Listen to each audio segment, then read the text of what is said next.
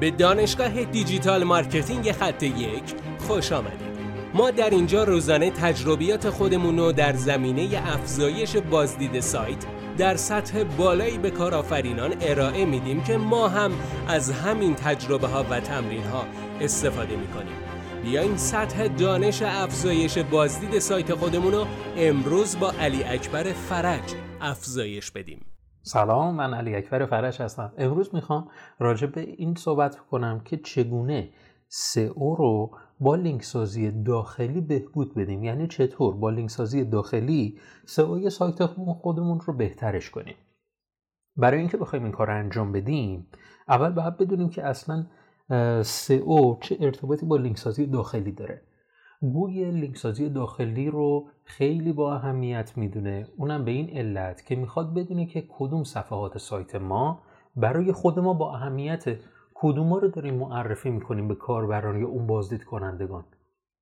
و به این جهت اهمیتش بالاتر میره که گوگل می‌خواد دقیقا بدونه کدوم یکی از صفحات سایت شما رو در نتایج گوگل بیاره.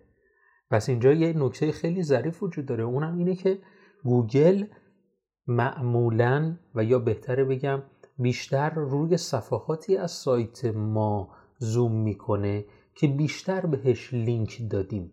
حالا شما بیاین یک صفحه مقاله خودتون رو بررسی کنید. به کدوم یکی از صفحات بیشتر لینک دادین؟ منظورم تعدد تکرار برای یک صفحه نیست. منظورم از این کار اینه که از میونه مثلا ده تا صفحه دارین؟